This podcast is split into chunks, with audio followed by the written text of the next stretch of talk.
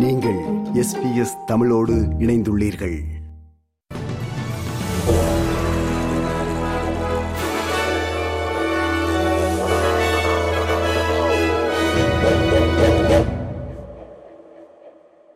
நேயர்கள் அனைவருக்கும் வணக்கம். இன்று பிப்ரவரி மாதம் பத்தொன்பதாம் தேதி ஞாயிற்றுக்கிழமை. எஸ்பிஎஸ் தமிழ் ஒலிபரப்பு வழங்கும் ஆஸ்திரேலிய செய்திகள் வாசிப்பவர் ரைசல். நாட்டில் இதய நோய்களுக்கென்று தனி மருத்துவமனை முதன் முதலாக விக்டோரியா மாநிலத்தில் இந்த வாரம் திறந்து வைக்கப்படுகிறது. இந்த மருத்துவமனையில் ஆண்டு ஒன்றுக்கு இரண்டாயிரத்து நூற்றி ஐம்பது அறுவை சிகிச்சைகள் இருபத்தெட்டாயிரத்து முன்னூறு அவசரகால சிகிச்சைகள் சுமார் ஒரு லட்சம் ஆலோசனைகள் நடைபெறும் என்று திட்டமிடப்பட்டுள்ளது.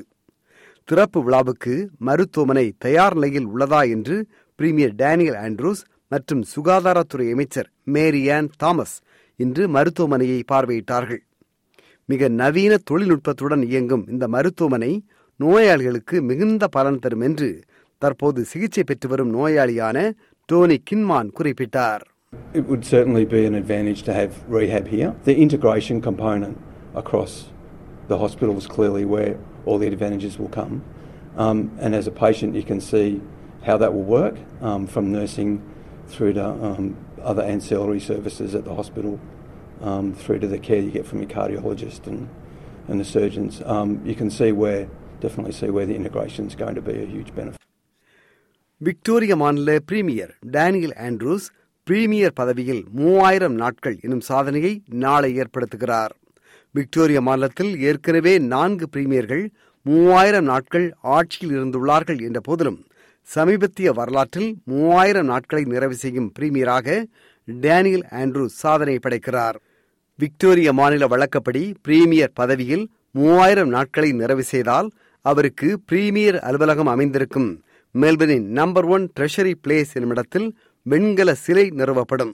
தங்களுக்கு சிலை வைக்க விருப்பமா என்று செய்தியாளர்கள் பிரீமியர் டேனியல் ஆண்ட்ரூஸை இன்று கேட்டபோது விக்டோரியாவின் கிளைட்டன் நகரில் அமையவிருக்கும் இதய சிகிச்சை சிறப்பு மருத்துவமனையை திறந்து வைப்பதே தமக்கு பெருமை என்றும் சிலை வைப்பதை எதிர்கால அரசு தீர்மானிக்கட்டும் என்றும் டேனியல் ஆண்ட்ரூஸ் பதில் கூறினார் Buildings like this, facilities like this, they're the kind of monuments, they're the kind of structures that we should be all about building, uh, not so much statues. That'll be a matter for others.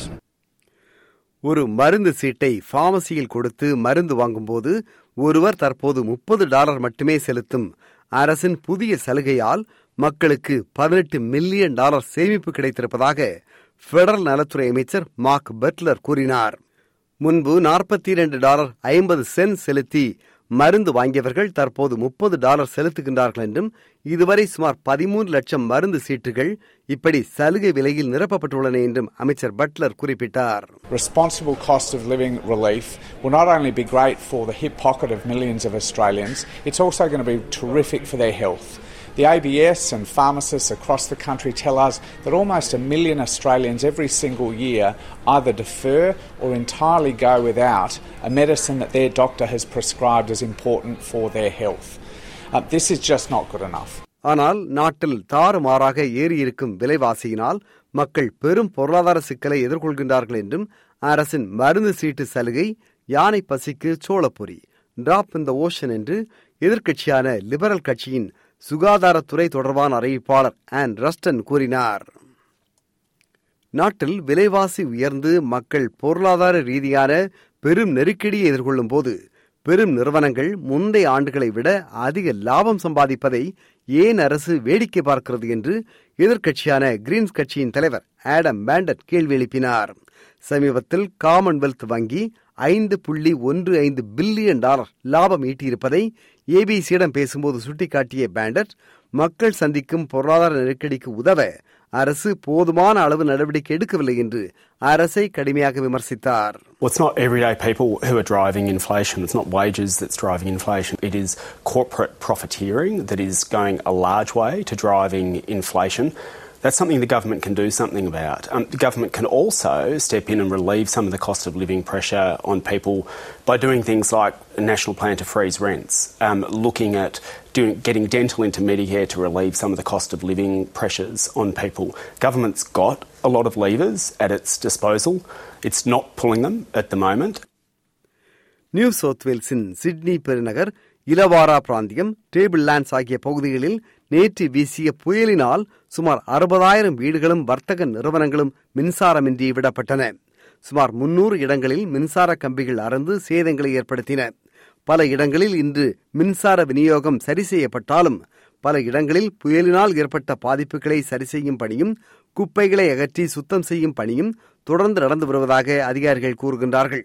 மணிக்கு நூறு kilometre வேகத்தில் நேற்று புயல் வீசியதால் பல வீடுகளில் சேதங்கள் ஏற்பட்டன என்றும் நியூ சவுத் மாநிலத்தின் அவசர கால சேவை மட்டுமே சுமார் ஆயிரம் பேருக்கு உதவ நிவாரண நடவடிக்கையில் இறங்கியது என்றும் இந்த சேவையின் எலிசபெத் ஓல்சன் குறிப்பிட்டார் dynamic situation because jobs are still coming in as people notice things in their backyard or branches that were threatening to fall have actually fallen.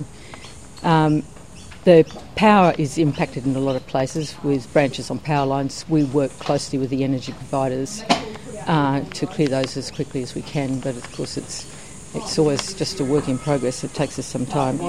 We have still 70 jobs outstanding.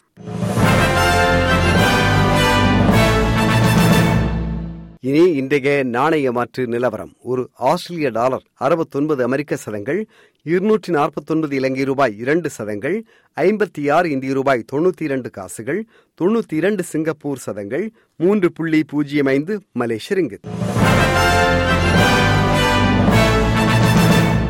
இனி நாளைய வானிலை முன்னறிவித்தல். Birth வெயில் முப்பத்தி நான்கு Celsius Adelaide வெயில் முப்பத்தி ஐந்து Celsius Melbourne மேகமூட்டமாக இருக்கும் இருபத்தி நான்கு செல்சியஸ் ஹோபார்ட் மழை பத்தொன்பது செல்சியஸ் கேன்பரா வெயில் முப்பத்தி நான்கு செல்சியஸ் சிட்னி வெயில் முப்பது செல்சியஸ் பிரிஸ்பெயின் மழை இருபத்தி ஒன்பது செல்சியஸ் டார்வின் மழை முப்பத்தி இரண்டு செல்சியஸ். இத்துடன் எஸ்பிஎஸ் தமிழ் ஒலிபரப்பு வழங்கிய ஆஸ்திரேலிய செய்திகள் நிறைவு பெறுகின்றன.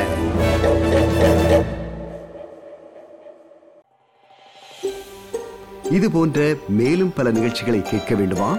Apple podcast Google podcast Spotify என்று பாட்காஸ்ட் கிடைக்கும் பல வழிகளில் நீங்கள் நிகழ்ச்சிகளை கேட்கலாம்.